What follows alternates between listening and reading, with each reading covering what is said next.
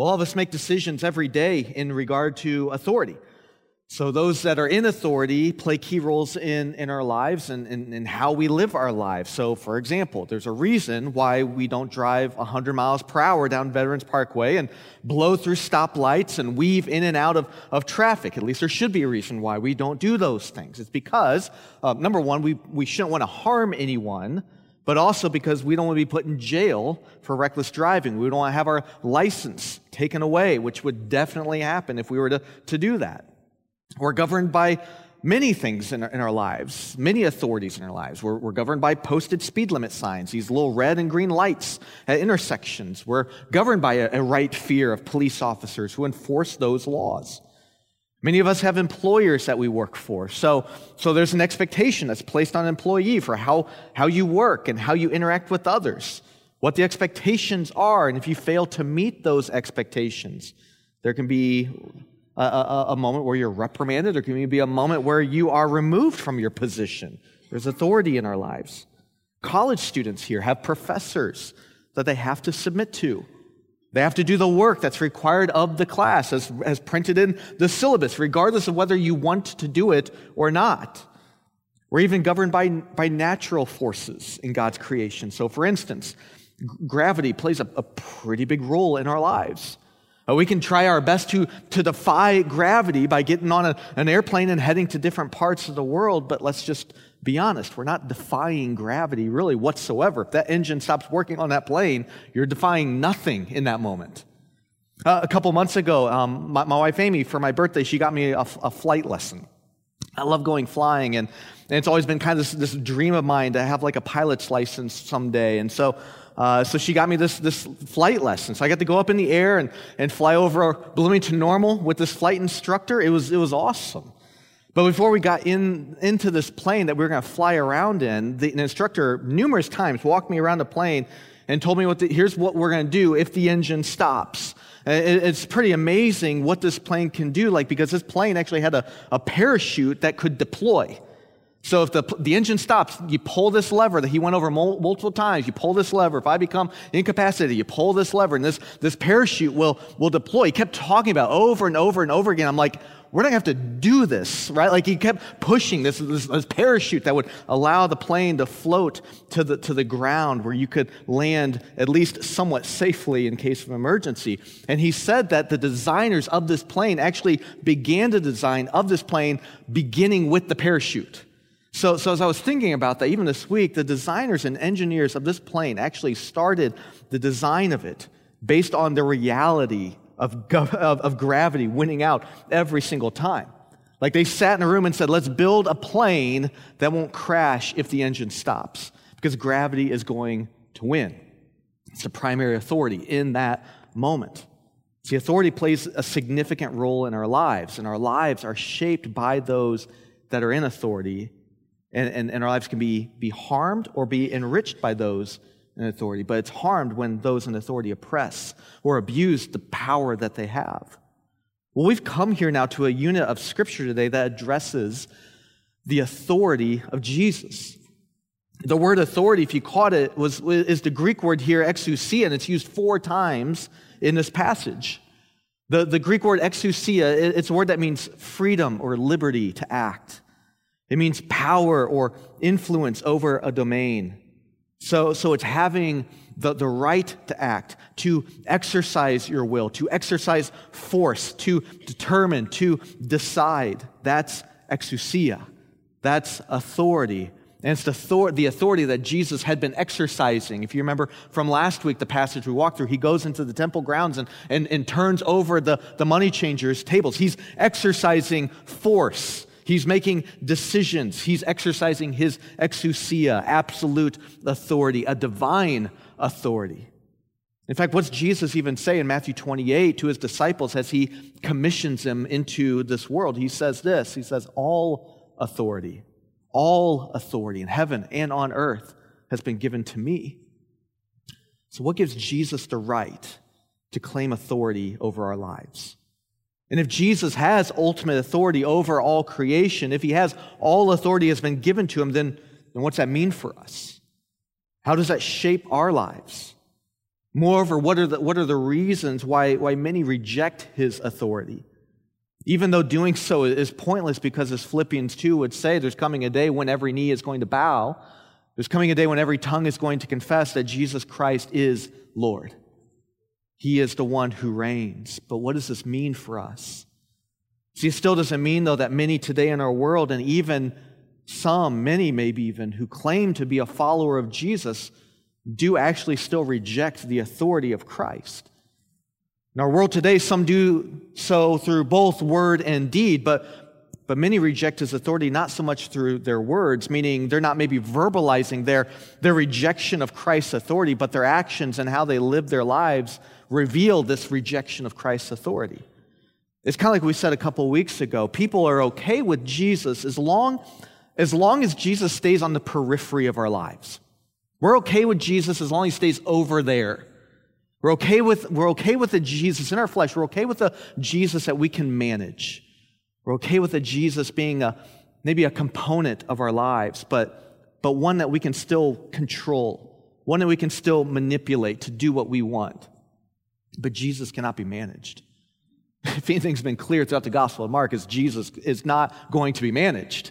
He walks into the temple grounds, this sacred place, and drives people out, turns over money changers' tables. Like he cannot be controlled, he cannot be managed. Jesus will not just take a part of your life, Jesus comes and says, I want all of it. In fact, he's the one who then calls us to deny ourselves and follow him. He says, Take up your cross, right? Let's go. Every bit of you. I want it all. That's what Jesus claims. That's what Jesus demands of us. And this makes us uncomfortable. Makes us uncomfortable. And so, what, what, what happens within even church life is we, we, we instead go down the lane of striving to be religious and we strive to be good people. And so, we're, we're okay over here with the religious rituals and the customs and the, the, the comfortable rhythms that we, can, that, we can, that we can do because we can fit into that mold. And it's manageable over here. We can fit this kind of life within our schedules because our schedules sometimes come primary. So we want everything else to fit within what we want to do. But the moment that Jesus comes into our lives and begins to press on us, right? What have we seen through, through Mark so far? What, when he calls on us to, to repent, right? Turn from your sin. When he calls on you to forgive those who have offended you, those who have hurt you. when he calls on on us to give sacrificially, when He calls on us to forsake family and friends and careers and status and wealth, and to behold Him and to cling to Him as the, the greatest treasure, to behold in all the universe, we, we so often maybe respond similarly to, to how these religious leaders responded. Who are you to tell me what I'm to do? What gives you the right to demand what I should do with my life? What, what gives you the right to demand things from me? What we're going to see today as we examine and study this text out is that we're going to, we're going to respond to Jesus' authority in one of two ways. In fact, the authority of Jesus demands one of two responses. Either he is the one true God, rightfully deserving of our full allegiance, or he's a fraud that can just be ignored that there's really no in between there. He either is God who demands all of us and we rightly follow and give him all that we are, or he's a fraud and he can be just ignored.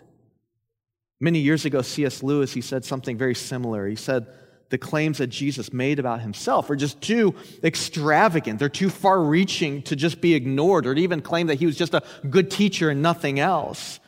He, he goes on in his book to say we can't just sweep his claims about Jesus under, under the rug. We can't ignore them. We have to do, he said, something with them. You have to do something with them. And, and what we do with these claims of Jesus really determines in how we're going to live our lives. So, so he goes on and says Jesus is either a, a liar or, or he's a, a, a lunatic. And, and he goes on to say if he's, if he's neither of those two things, though, then that must mean that he is, in fact, Lord. So, so if he's a fraud or a liar, then just ignore what he says. It has no bearing on our life anyway.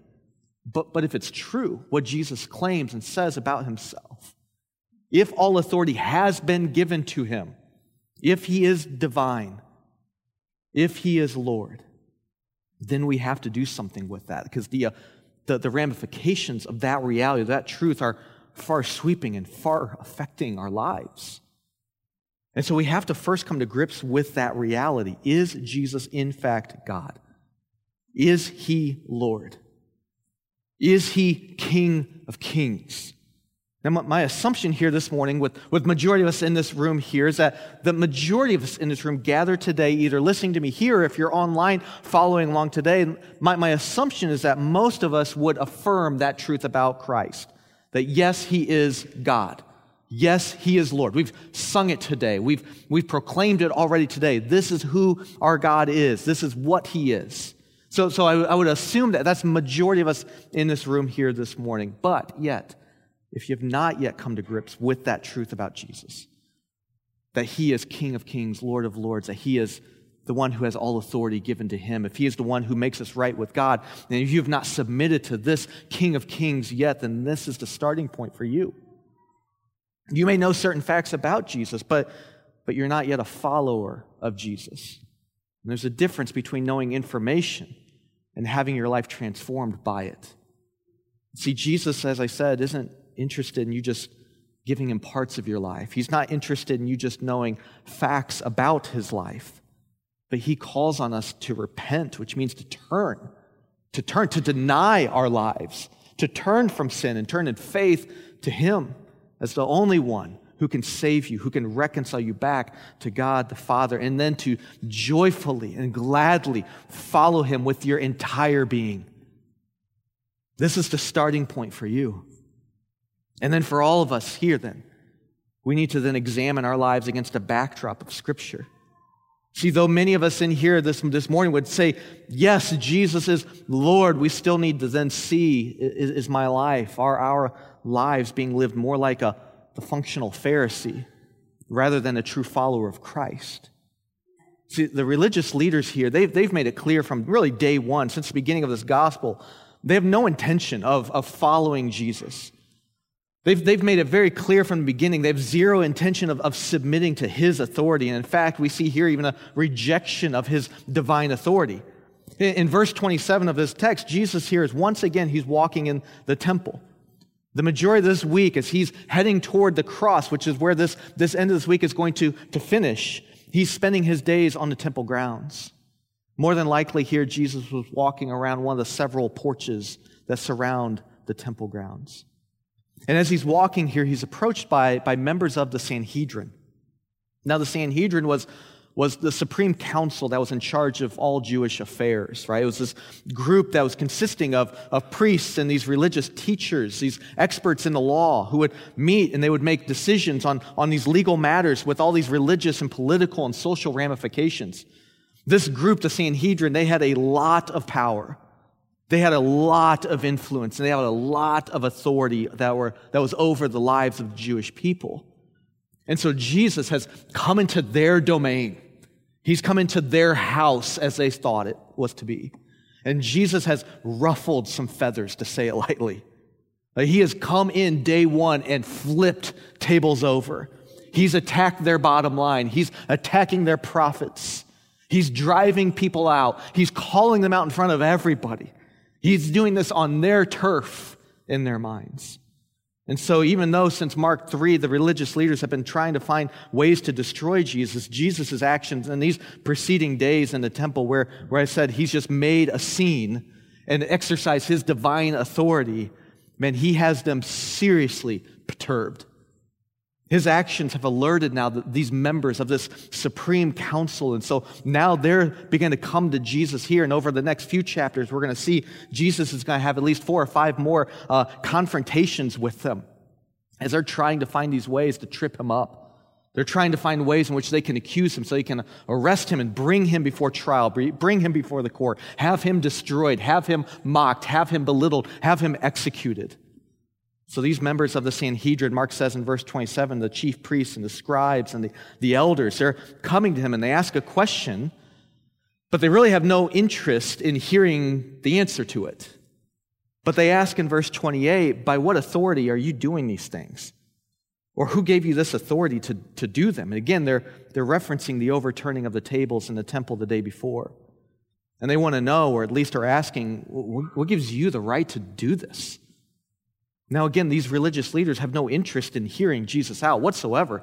They're only hoping he says something foolish that they can now use to accuse him of blasphemy so they can arrest him and destroy him. Their minds are already made up concerning Jesus. He's a threat. He's a threat to their authority, and he's got to be destroyed. This, this really comes to the first reason why, why so many people reject the authority of Jesus and thus refuse to follow him. This first point is that we don't follow Jesus because we don't want to submit to his authority. You could also add in there that so often our minds are already, they're already made up. In fact, I would add from Scripture, apart from the intervening grace of God at work in our lives, this is the default state of every human being before God. That there is no desire to pursue Him. That we have no intrinsic desire within our flesh to know Him, to follow Him, to submit to Him, to even seek Him out. Romans 1 would say that creation gives us loud and clear evidence. It's screaming, all of creation is that there is a God, right? There is a God that we are held accountable to, yet our sinful nature, Romans 1 would say, suppresses that truth, pushes that truth away. We don't want to submit to that. We don't want to recognize it. We ignore it. We try to sweep it away. We push it down because we know what the ramifications are of a creator, right? It means that we're accountable.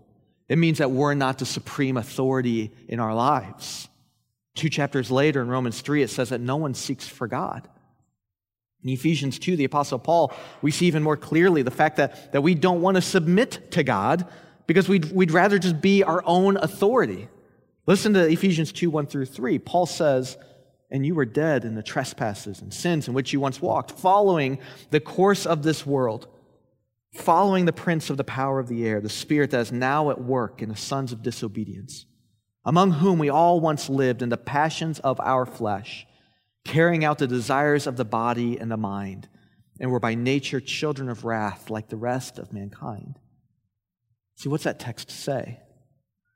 Says we wanted to live in the passions of our flesh. Right? Paul says we want to carry out, we want to live out the desires of the body and the mind, meaning we wanted to be an authority all to ourselves. This is our natural state. This is who we are apart from the, the grace of God. See, apart from God's intervening grace, we have, we have no intention, no desire, no, no, no wanting to submit to Christ. These religious leaders, they had no desire to know Jesus, to know who he was. They had no desire to bring their lives under, under his authority. Their driving desires, they approach him here in the, in the temple grounds. Their desires to, how do we get this guy out of the picture? How do we get him out? Because he's a threat to our way of life. He's a threat to how we're exercising our authority. Rather than them examining Jesus' teaching and life and actions against the scriptures, which they, they knew, to, to see, is he really who he claims to be? Their minds, as they come to him, are already made up. He's that threat and has to be destroyed. Yet, even in our pursuit, even in our pursuit of autonomous authority, we're, we're still always beholden to something. That's the reality. That's the reality. We're always beholden to something. Now, I just quoted Ephesians 2 just a, a second ago, and in it we saw humanity's sinful desire to pursue the, the passions of the flesh, the desires of the body and the mind, right? We want to be this authority to ourselves. We want to do what makes us feel good, and nobody else has the right to tell me otherwise. And if you do, you're a threat that needs to be destroyed. We see that all over our culture, do we not? But we're still beholden to something. See, did you notice what it said in verse 2? Paul says, You are followers of the world. You are followers of the prince of the power of the air, the spirit that's now at, at work in the sons of disobedience. Paul, Paul's saying, yeah, you, you want to do what you want to do, but you're still enslaved. He's saying you're, you're followers of the world. You're followers of Satan, of evil. You're held captive by it. There's no such thing, when we really think about it, there's no such thing as true autonomous authority unto ourselves, according to the scriptures. The scriptures actually paint a picture of, of you're either a slave to the world or you're a slave to Christ. 1 Corinthians 7 22 through 23, in case you're like, where's he taking that from? Well, the Apostle Paul says in, to the church in Corinth, he says, For we who once who, for he who was called in the Lord as a slave is a freedman of the Lord. Likewise, he who was free when called is a slave of Christ. You were bought with a price. Do not become slaves of men. Paul's writing to the church there in Corinth, and he's writing to, to people who are enslaved physically and saying, if you're a believer now in Christ, you're, you're set free in Christ. And then, he, and then, he, writes to those who are not enslaved physically by, by men, but he says, but, but you're now a slave to Christ. And he's saying, so don't go back. Don't go back to slavery of the world. You see the two options. We're either a slave to the world or we're a slave to Christ. Those are the only two options for us. We're either held captive under the authority of the world or we're held captive under the authority of Christ. What we find with, with the world, though, is despair and oppression and hopelessness. A philosophy of the world when, when suffering comes and when the, the deep issues and, and, and dark nights of the soul happen, all the world can do is say, it hopefully it won't get any worse. That's all the world can offer you. That's hopelessness. Yet what we find in Christ, as Paul says here in 1 Corinthians 7, is freedom. Listen to this, this excerpt from C.S. Lewis's book, Mere Christianity. It's a, it's a little lengthy, but it, it is worth a listen. He says this in regard to our freedom found by coming underneath the authority of Christ. Here's what he says He says, The more we get what we now call ourselves out of the way and let Christ take us over, the more truly ourselves we become. In that sense, our, our real selves are all waiting for us in Him. It is no good trying to be myself without Him. The more I resist Him and try to live on my own, the more I become dominated by my own heredity and upbringing and surroundings and natural desires. What I call my wishes become merely the desires thrown up by my physical organism or pumped into me by other men's thoughts or even suggested to me by devils. I am not, in my natural state, nearly so much of a person as I like to believe. Most of what I call me can be very easily explained. It's when I turn to Christ, when I give myself up to His personality, that I first begin to have a real personality of my own. Sameness is to be found most among the most natural men, not among those who surrender to Christ. How monotonously alike are all the great tyrants and conquerors have been, but how gloriously different are the saints. But there must be a real giving up of the self. You must throw it away blindly, so to speak. Christ will indeed give you a real personality, but you must not go to him for the sake of that. As long as your own personality is what you're bothering about, you are not going to Him at all. The very first step is to try to forget about the self altogether. Your real new self, which is Christ's and also yours, and yours just because it is His, will not come as long as you are looking for it. It will come when you are looking for Him.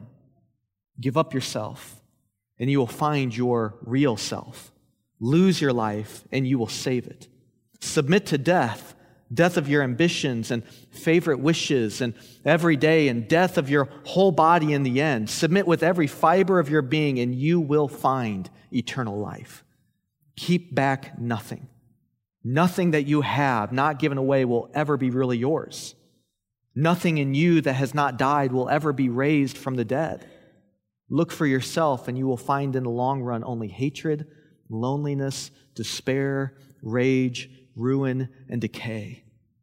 But look for Christ, and you'll find Him, and with Him, everything else thrown in.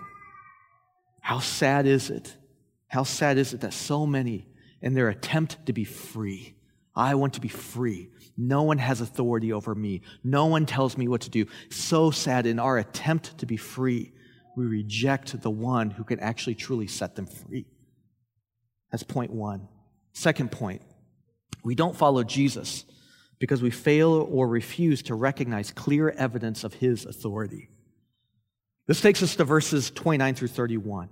So Jesus enters into this, this, this debate, so to speak, with them. And so he says to them, I, I will ask you one question, answer me, and I will tell you by what authority I do these things. Was the baptism of John from heaven or from man? Answer me. And they discussed it with one another, saying, If we say from heaven, he will say, Why then did you not believe him? Now, I want to be understanding of the religious leaders here to some degree. Uh, them asking for clarification for Jesus' authority wasn't, wasn't in essence wrong. So, so Jesus doesn't really hold that against them. The fact that they're asking, where does your authority come from? Where he challenges them is, is their hearts and their motives behind the question that they're asking. You see, Christianity is not a blind faith. It's not a blind faith. It's, it's a belief with, with mountains of evidence that, that leads us to faith in Christ.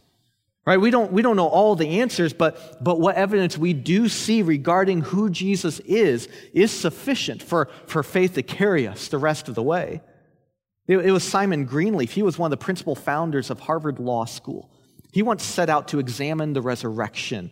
And, and, and he set out to, to examine it because he believed after thorough review, careful review, it'd be easy to discount it as only a myth. But Simon Greenleaf came away from this examination of the, go- of the resurrection in the Gospels, only come away saying that the evidence is there. The witnesses in the, the Gospels are reliable. And that he said the resurrection of Jesus, in fact, did happen. He, he later said this regarding the evidence of Christ. He says, A person who rejects Christ may choose to say that I do not accept it. He may not choose to say there is not enough evidence. You see, the Apostle Paul said in 1 Corinthians 15, in, in, in, in regard to the, the resurrection of Christ, he said that Jesus, listen, he appeared to many people. And then 1 Corinthians 15 begins to list names. Here's who he appeared to. And then he, he says, many, he appeared to 500 more, and he says, many of whom are still alive. Here's what Paul was saying to that Corinthian church when he was talking about the resurrection of Christ. He's saying, if you're doubting the resurrection, here's who's alive, here's who saw him. Go ask them.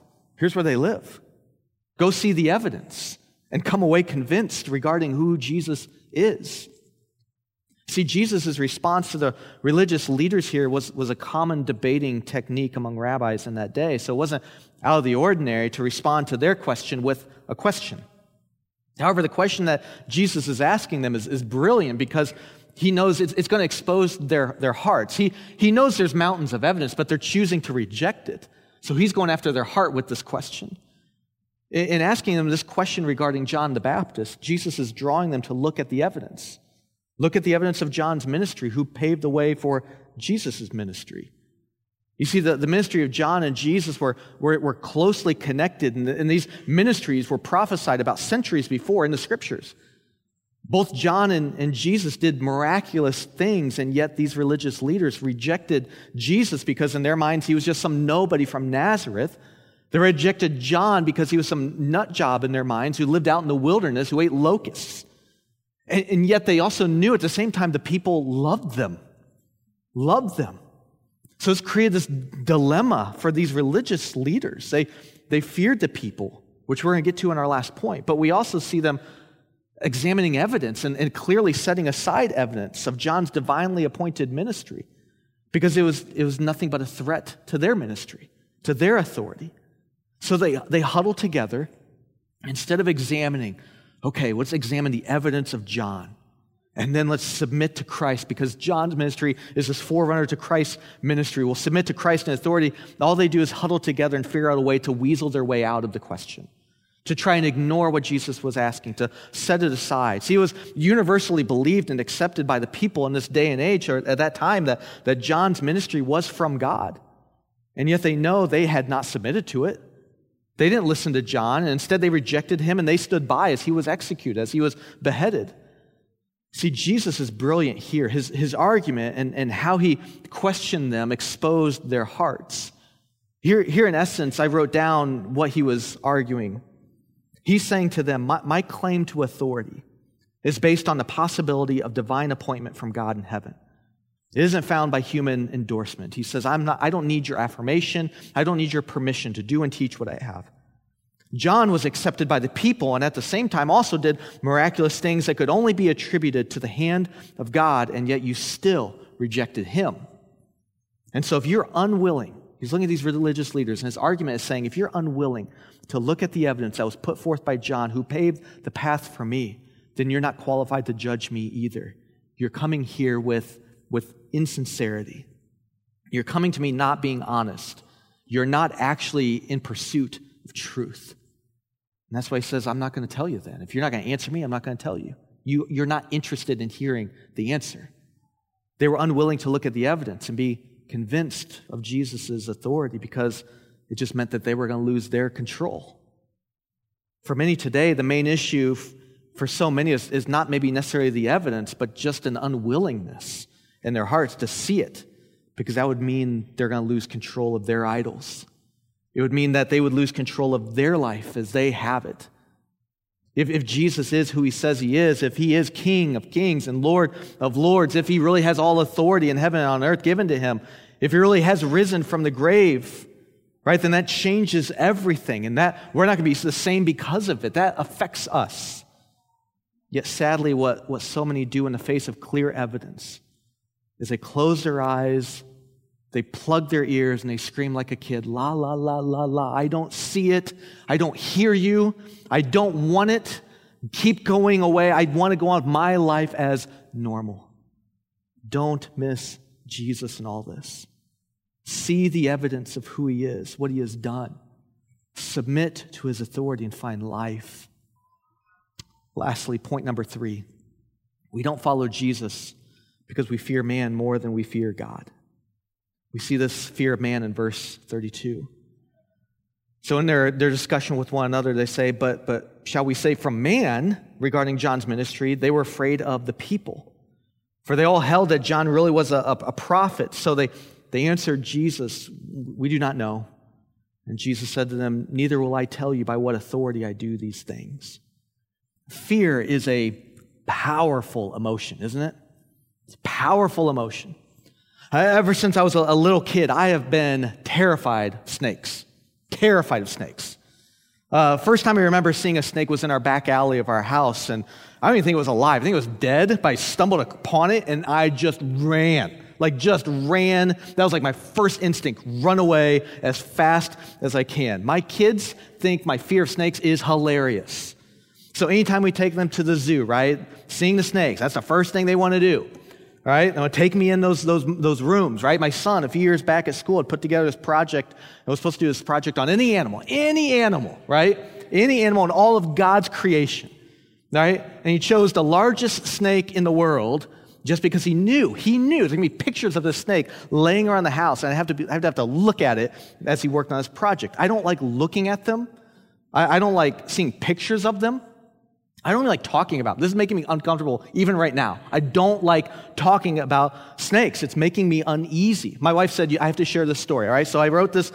Um, I wrote this sermon. I finished this sermon on Friday. Friday night, I had a nightmare that there was a snake circling the church campus, and I couldn't get in the door to preach this sermon. Terrified of it. She's like, "Oh, you got you got to share that." Like I woke up from a dead sleep, like breathing heavy. Because I asked her, was I breathing heavy? And she's like, no, but like I was like, like I was like panicking because I couldn't get in here. I started to run and started chasing me. Like I'm terrified of snakes. Fear is a powerful emotion. Powerful emotion. One of the greatest fears we have as human beings is is the fear of others.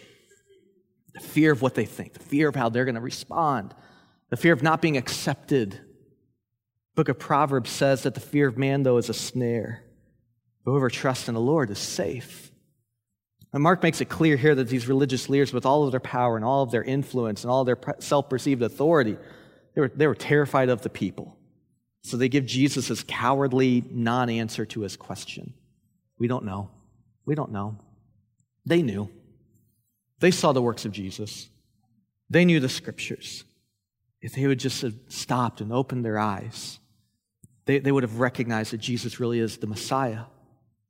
But their desire for power and for control and for authority themselves drove them. It's their idol.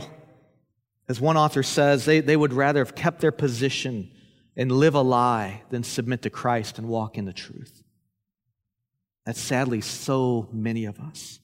We'd rather live a lie, live how I want to live, than submit to Christ and walk in freedom and truth. Over the years, sadly, been able to have a front row seat to the destruction that certain addictions have on people.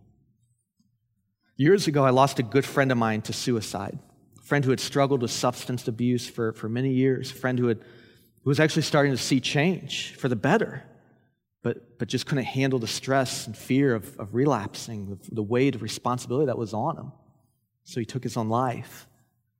A couple years ago, I had a, a very dear pastor friend of mine in Indiana lose his life because he had been struggling with alcohol addiction. He was hiding it, and it cost him his life.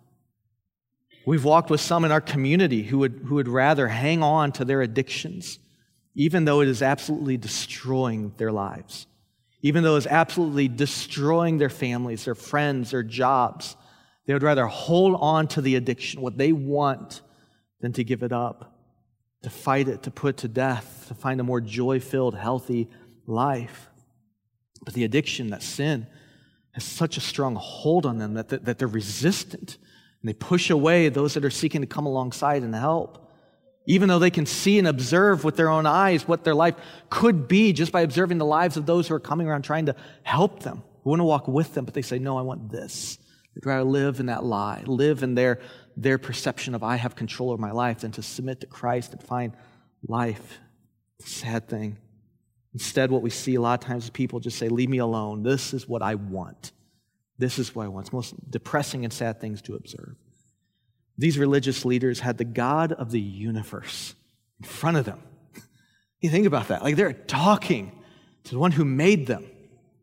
They had to talk with him face to face instead of seeing who he was, instead of finding eternal life in him, instead of submitting to his authority and finding life. They want to hold on to their feeble, finite power and authority. This life, Scripture says, is, is like a vapor. Our life is here and it's gone. It's here and it's gone. The decisions we make in this life matter, though, for all of eternity.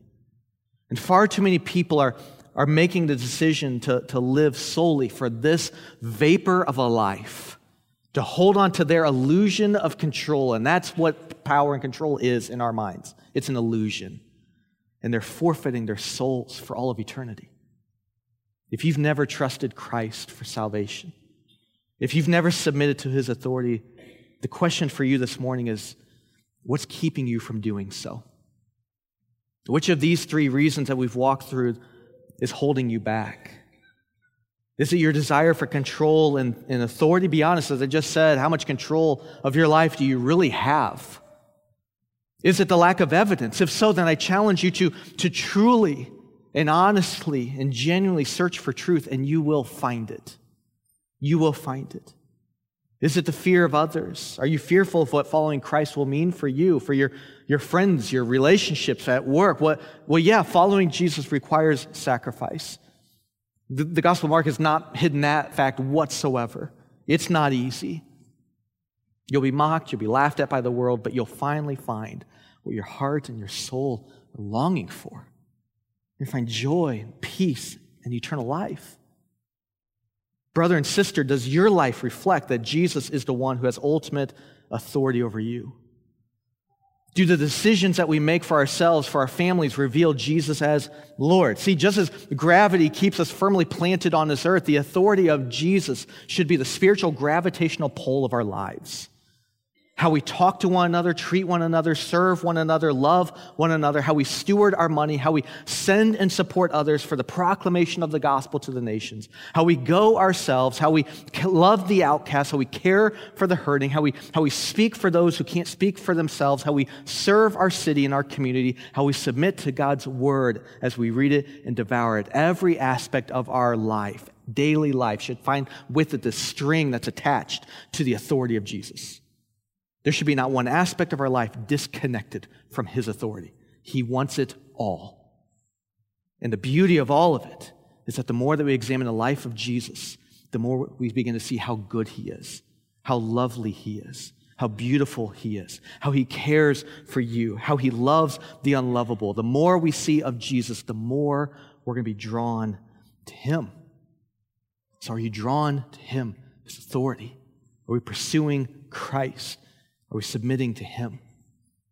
Let's pray. God, would you help us to see you for who you are? God, to lay down our lives underneath your authority, underneath your reign, your rule. You are the king. You are Lord. Help us to have even a, a renewed understanding of what those, those words even mean in our lives. God, forgive us for when we so flippantly sing these songs to proclaim these truths. Forgive us when we so flippantly uh, speak these truths or, or, or, or affirm these truths, but yet then our lives show no reality that we believe it. So, God, we, we need to seriously examine our lives against the backdrop of Scripture. May we not live as a, a functional Pharisee, but as a true follower of Christ who demands all of our lives. Father, I pray for those in this room here or those that are listening online, wherever they may be, hearing the, my, my voice in this moment that have not yet submitted to your authority, who have not turned from their sin, who have not turned in faith to, to, to see and behold the goodness of who God is to be redeemed and reconciled and saved through, through no work of their own, but through the cross of Christ and Christ alone. This is the starting point for them. God, would your spirit work in such a mighty way in their hearts in this moment that they would turn in faith to you and be justified. God, help us now as we see and apply these truths, God, to confess, to meditate upon this, God. Help us to see you in Christ, and we pray. Amen do something a little bit different here as we close, uh, kind of save this application time more for this moment here. I want to give us a, a few moments here in, in, just a second to, to, to pray and confess and meditate, to think upon these truths. But I want to give us some specific ways in which we need to examine our lives against a backdrop of Scripture. Right? So if, if Christ is our authority, then we need to see is, is every aspect of our life submitted to his authority? Can we see every aspect of what we do and how we live connected to the authority of Christ? So I, I began today even by saying, listen, the, the starting point for some may be salvation. If you've not yet submitted to Christ, Acts 16 31 says, believe in the Lord Jesus and you will be saved. And so this might be the starting point for you to say, I, need to turn, I need to believe, I need to trust in Him. And so maybe this is this moment for you to say, this is how I first submit to the authority of Christ by, by, stop, by, by stopping trying to earn and work of myself. Again, that's, that's just you thinking you're an authority to yourself, that you can do it, right? That you can gain acceptance before the God of the universe. You can't. You can't. Our only hope is, is Jesus. So maybe for you, the first step is, is, is turning to Him and resting in Him and submitting to His reign and rule over your life. For others in this room here, maybe it's baptism. Maybe the next step for you is, is, is believer's baptism, that you have turned from your sin, but yet, if you have not yet been baptized, then Acts 2.38 says, repent and be baptized, every one of you, in the name of Jesus Christ. Scripture calls on you to be baptized. It's a step of obedience. It symbolizes that we have died to ourselves and we've been raised to walk in newness of life, that we are not who we once were. We are in Christ, and every bit of us belongs to Him. So if you've not been baptized, if you're putting that off, Maybe this is that moment for you to say, okay, okay, I'm going to take that step. I'm going to submit to his authority, the authority of Scripture. I'm going to be baptized and proclaim what Christ has done in my life. We have a baptism class today, right after the service. Come, be a part of that. Hear what Scripture teaches about baptism, the beauty of it, what symbolizes. For others in here, maybe it's killing sin. Colossians 3 5, put to death what is earthly in you. So maybe for some of us in here, we've been hiding sin We've been flirting with sin. We're just treating it lightly. And maybe right now is the time for us to say, I, no, I got to get serious about putting the sin to death. I've got to let the authority of Christ reign over me. That I got to see and behold Him as more beautiful than what the world offers and what this temptation offers and what sin offers me, which is only death and destruction. So maybe for some of us in here, we need to have our sin exposed, to bring it into the light. So maybe even at the end of the service, we'll be up front to pray and, and minister however we can. But maybe for some, you just need to come and, like, I need to confess my sin. And let's work on putting it to death, and you'll find life and joy. Maybe you need to kill sin. Maybe for some, it's scripture reading.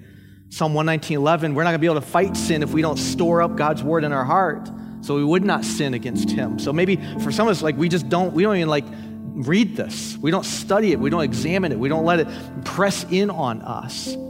And so maybe for some, like, okay, I need, I need to first come underneath the authority of God's word. I need to hear what Jesus even says. And if you're like, I, I don't even know how to read it, how to study it, then, then come talk with us. What we'll do is we'll, we'll pair you with somebody. We'll partner you with somebody. This is what the church does, right? We grow together. So we'll connect you with someone where you can grow together in God's word. But maybe there you need to come underneath the authority of God. Maybe for some, you need to get in community. Maybe you've been sitting on the fringes for far too long, not engaged in the life of the church. Right? When God saves, He saves you to Himself and into a community of believers. And so we live life together. We share life together. Acts 2.42 says that the early church devoted themselves to the apostles' teaching and the fellowship. And so maybe you've just been on the fringes for far too long, just, just treating church as a hobby, something you do on the weekends, but maybe now it's time to say, okay, Christ calls me to more, right? Community with brothers and sisters who will who will push me and encourage me, and I can shape and encourage them as well. And so, if that's where you are, that you need to submit to the authority of Christ, let that be the time where you do that. Maybe for some, it's evangelism, sharing, sharing the gospel with your neighbor, with your friends. 2 Corinthians 5, we're ambassadors for Christ. God's making his appeal through us. Right? So maybe, maybe it's like my, my neighbors, my coworkers, they don't even know I'm a follower of Christ. And I'm fearful of men. I'm fearful of what will happen. Maybe this for you is a time where, okay, I need to submit to the authority of Christ. And I need to start being sent ones, right? Out into the community, out into the world, being a light and hope of the gospel in the midst of darkness. So let us come and walk with you through that. But maybe that's where you need to submit. Cross cultural missions, maybe some, maybe God's calling some of you to go Maybe God's calling some of you to go and you've just been pushing it down. No, I don't want to give up my comfy life. Come, let's talk, right? Come, let's work through this and be equipped and, and trained to then be sent to go to the nations. If, if anything, all of us should have a, a love for the nations. Psalm 67 4, let the nations be glad, sing for joy. Maybe for some of us in here, we just need to submit to having uh, God's heart for the nations, for the gospel to go out. Maybe lastly here, maybe for us, maybe for you, it's, it's just disciple making. Matthew 28 19, what's Jesus say? He uses his authority, it says, Go make disciples of all nations. Teach them, teach them to, to observe and know what I've, what I've commanded you. We are disciple maker. If you're a Christian, you're a disciple maker. And so maybe for some of us, again, we've been just too disengaged from this, this commission to go make disciples. Church, I'm going to call us to this idea that we've got to, this reality, this truth from Scripture, that we've got to disciple one another. We've got to go make disciples. The older, older saints in here, the younger saints, the younger generation, we need you. We need you to invest in the younger generation, to teach them, to model for them what godliness looks like, to help them. And if you're like, I, I don't know who they are, then I, I'm going to encourage you. Like, scroll through the directory be praying, God, God, just impress my heart. Who do I need to reach out to? Who do I need to connect with? Look across the room right now, and Spirit brings someone to your mind. Go to them at the end of the service and say, Hey, I'm so and so. God just brought me your name, your, your face to my heart. Like, let's grab coffee. I want to hear your story. I want to get to know you. Right? Older saints, we need you to invest in the younger generation. Younger generation, don't wait for the older saints to come to you. Do the same thing. Pursue, grow, make disciples. This is where we need to submit to the authority of Christ. There's probably multiple other ways and reasons that we need to submit, but for the next minute or two, would you just bow your heads? Would you pray? Would you see how the Spirit moves? And then let's stand and let's sing and let's respond to His word.